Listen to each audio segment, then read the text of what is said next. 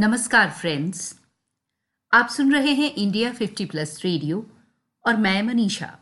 कुरकुरी कहानियाँ का एक और एपिसोड लेकर हाजिर हूँ। आज की कहानी है मेरी फेवरेट लेखिका गौरापंत शिवानी की कथा, गजदंत। कहते हैं, दिल और दिमाग की हमेशा से लड़ाई होती रही है, पर अधिकतर इस जंग में जीत दिमाग की होती रही है। दिल बेचारा खुद को महसूस कर ही रह जाता रहा है। आइए सुनिए आज की कहानी, गजदंत। लक्ष्मी के कटाक्ष की महिमा आज इतने वर्षों बाद समझ पाई हूँ। चाहने पर निश्चय ही श्रीपति प्रिया कामदेव के कठिन बाणों को व्यर्थ सिद्ध कर सकती है। ऐसा नहीं होता तो क्या उस विकट प्रणय ज्वर का रोगी गिरीन्द्र घातक स्मर गरल पान कर भी। लक्ष्मी का वरद हस्त थामते ही ऐसे लहलहा उठता। उस वर्ष शायद नियत की तर्जनी का आदेश ही उसे मेरे पास उसकी नई नौकरी का पहला अवकाश बिताने खींच लाया था। एक तो गर्मियों में नैनीताल का प्रत्येक गृह अतिथियों से भरा रहता है, उस पर मेरा बंगला। मेरा बंगला तो उनके लिए विशेष आकर्षण का केंद्र बिंदु था। अयार पाटा के प्राकृतिक कुहासे से घिरे अपने उस आवास की स्मृति अब भी बीच बीच में मुझे विह्वल कर उठती है।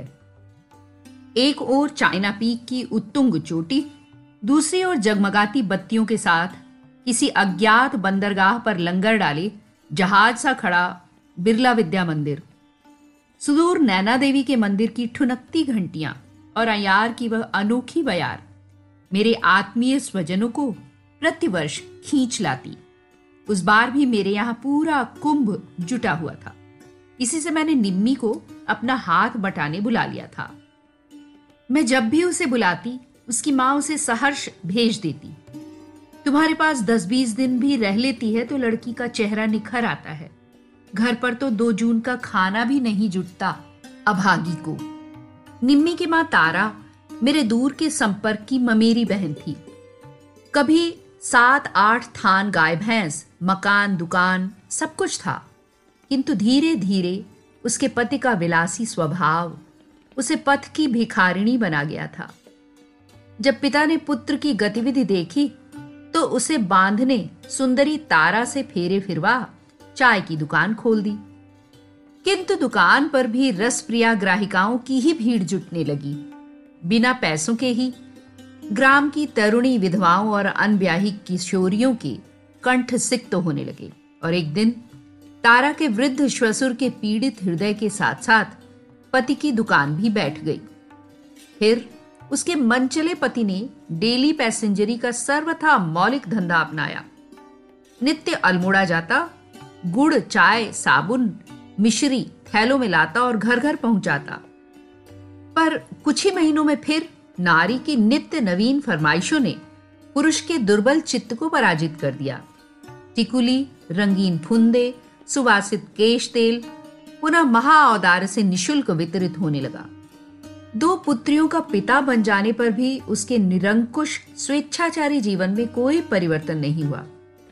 किंतु जितने ही अकर्मण्य मेरे बहनोई थे, उतनी ही कर्मठ थी मेरी बहन तारा।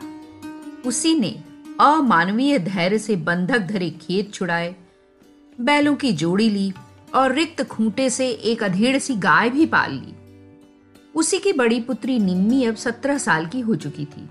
देखने में, ढोलक लेकर सोहर बनने गाने में, चौक पूर्व अल्पना देने में बेजोड़ थी।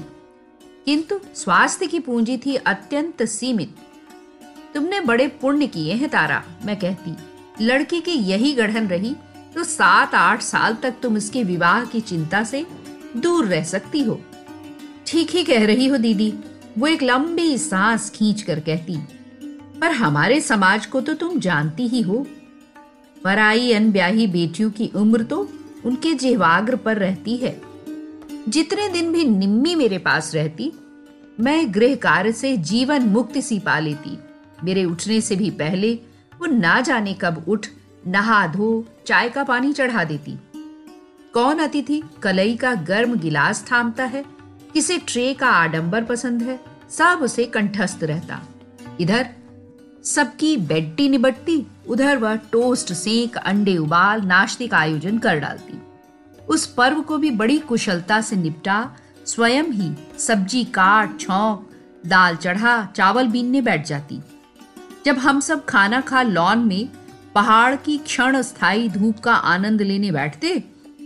वो अपना कोई अधबुना स्वेटर या मोजा लेकर सी के खटखटाने लगती।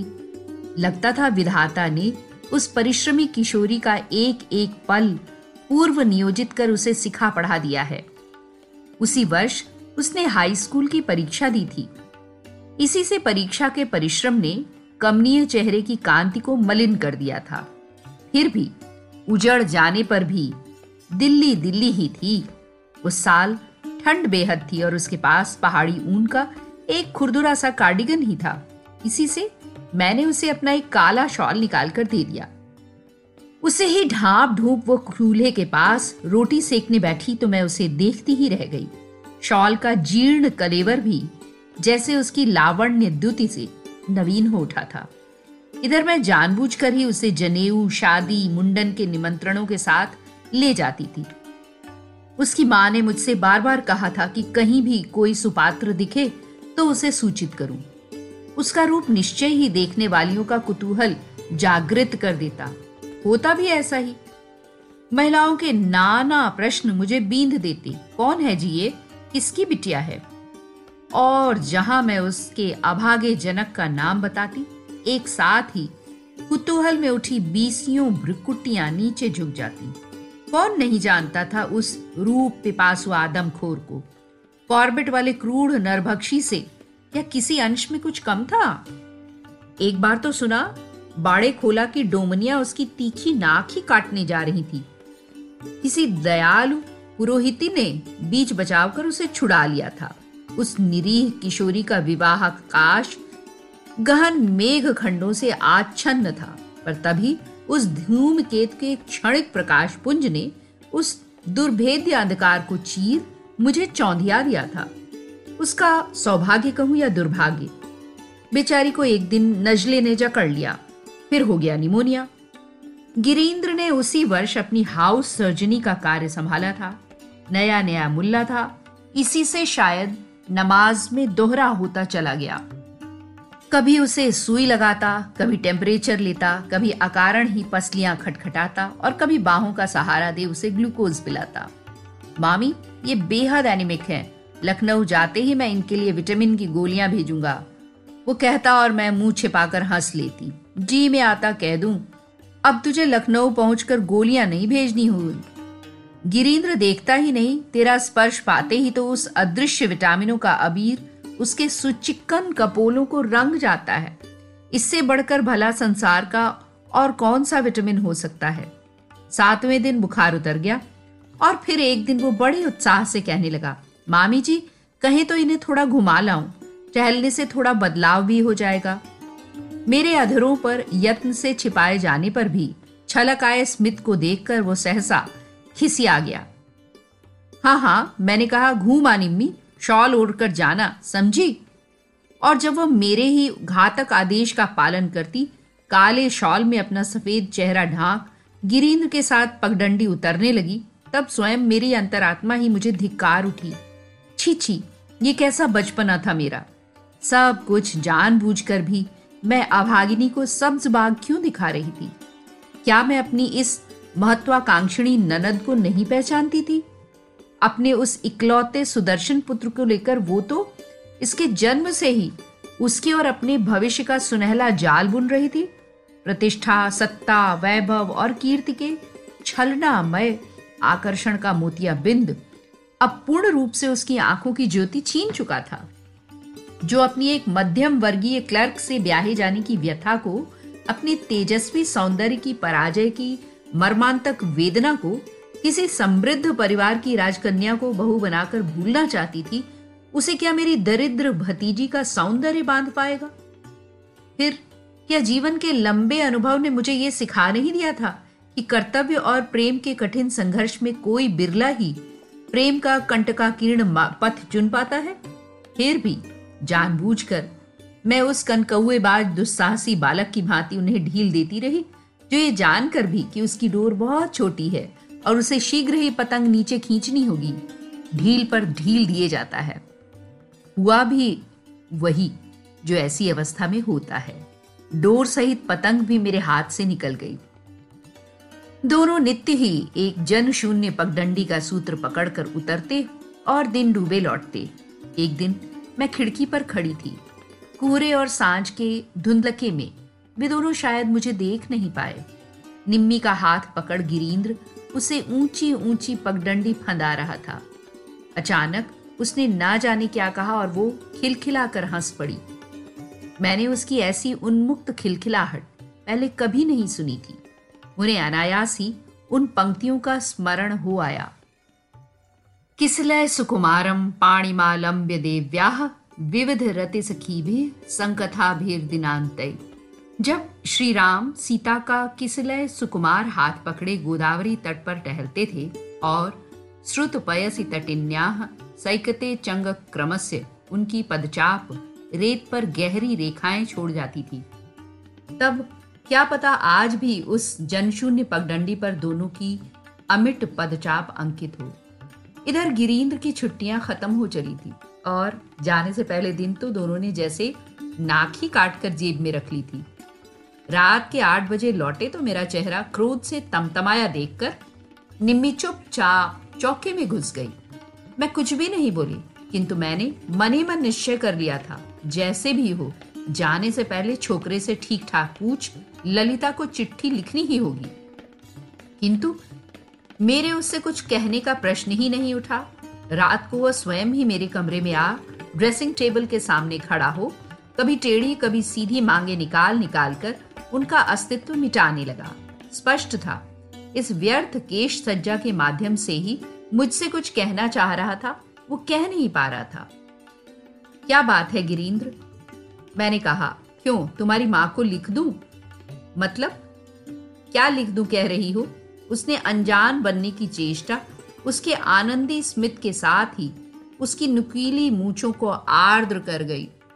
बनो मत भांजे, मैंने कहा। कल जब निम्मी तुम्हें कोट थमा रही थी, लज्जा, समर्पण और असहायता की त्रिवेणी का संगम न देख पाती, ऐसी मूर्ख नहीं हूँ मैं, समझे? आखिर 20 साल से अपने उपन्यास कहानियों में तुम जैसे सैकड़ों जोड़ों को अपनी लेखनी से हाँक कर चरा चुकी हूँ। पर सुनो गिरीन्द्र तुम्हारी माँ को मैं जानती हूँ, वो कभी इस रिश्ते के लिए राज़ी नहीं होगी। क्यों? उसका दयनीय चेहरा देख मुझे तरस आ गया। इसलिए कि तुम्हारे दुर्भाग्य से निम्मी के पिता के वैभव का ही नहीं, चरित्र का पलड़ा भी झुका ही हुआ है। तुम क्या सोचती हो मैं पैसे के लिए विवाह करूँगा? वो तुनक गया। मैं क्यों सोचूँगी गिरीन्द्र पर तुम्हारी माँ ने तुम्हारे जन्म से पहले ही ऐसा सोच लिया है। तुम्हें कैसे पता? क्योंकि उन्होंने एक नहीं, अनेक बार मुझसे कहा है कि मैं जब भी बहू लाऊँगी फूक पीट कर ऐसे गृह की कन्या आएगी जहाँ लक्ष्मी स्थिर आसन लगाकर विराजमान हो। तुम अम्मा को सब समझाकर लिख दो ना, मामी। क्या समझाकर? मैंने जानबूझकर ही उसे छेड़ दिया। यही सब। और फिर वो लड़कियों की भांति लजाता लाल पड़ गया। मेरा पत्र और गिरीन्द्र शायद एक ही डाक गाड़ी से निकले होंगे। उत्तर भी मुझे समय से ही मिला था। किंतु पत्र की कटु भाषा में यदि जलाने की शक्ति होती तो मैं निश्चय ही झुलस जाती। पत्र क्या था?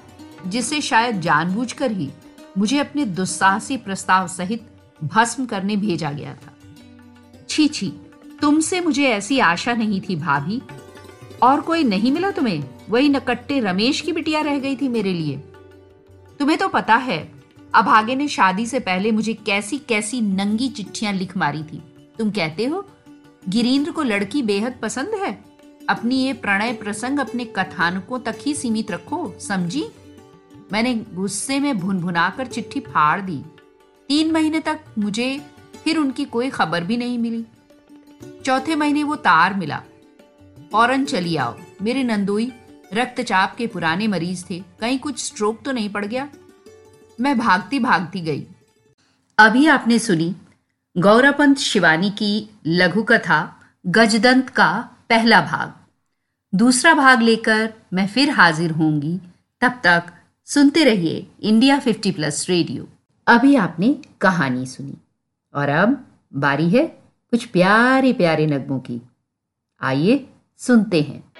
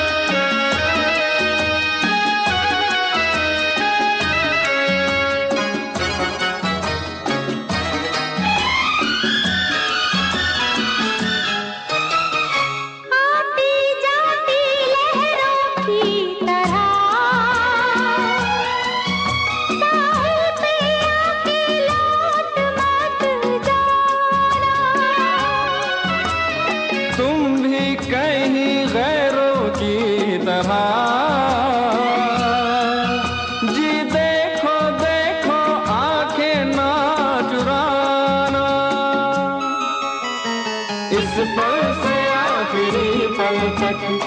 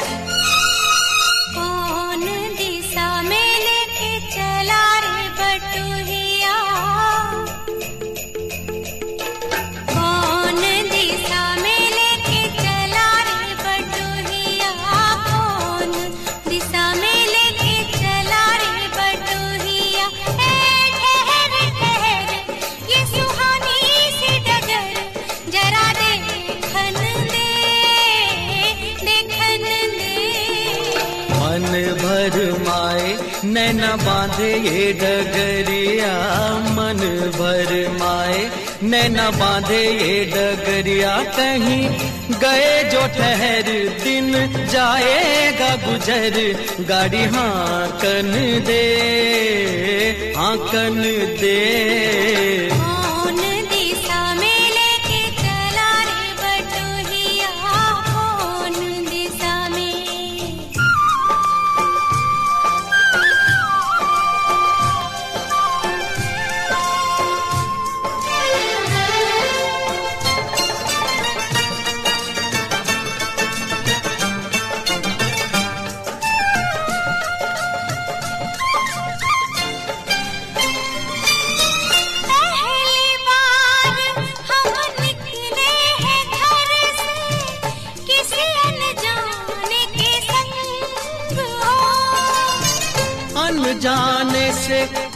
जान बढ़ेगी तो महक उठेगा तोरा अंग हो।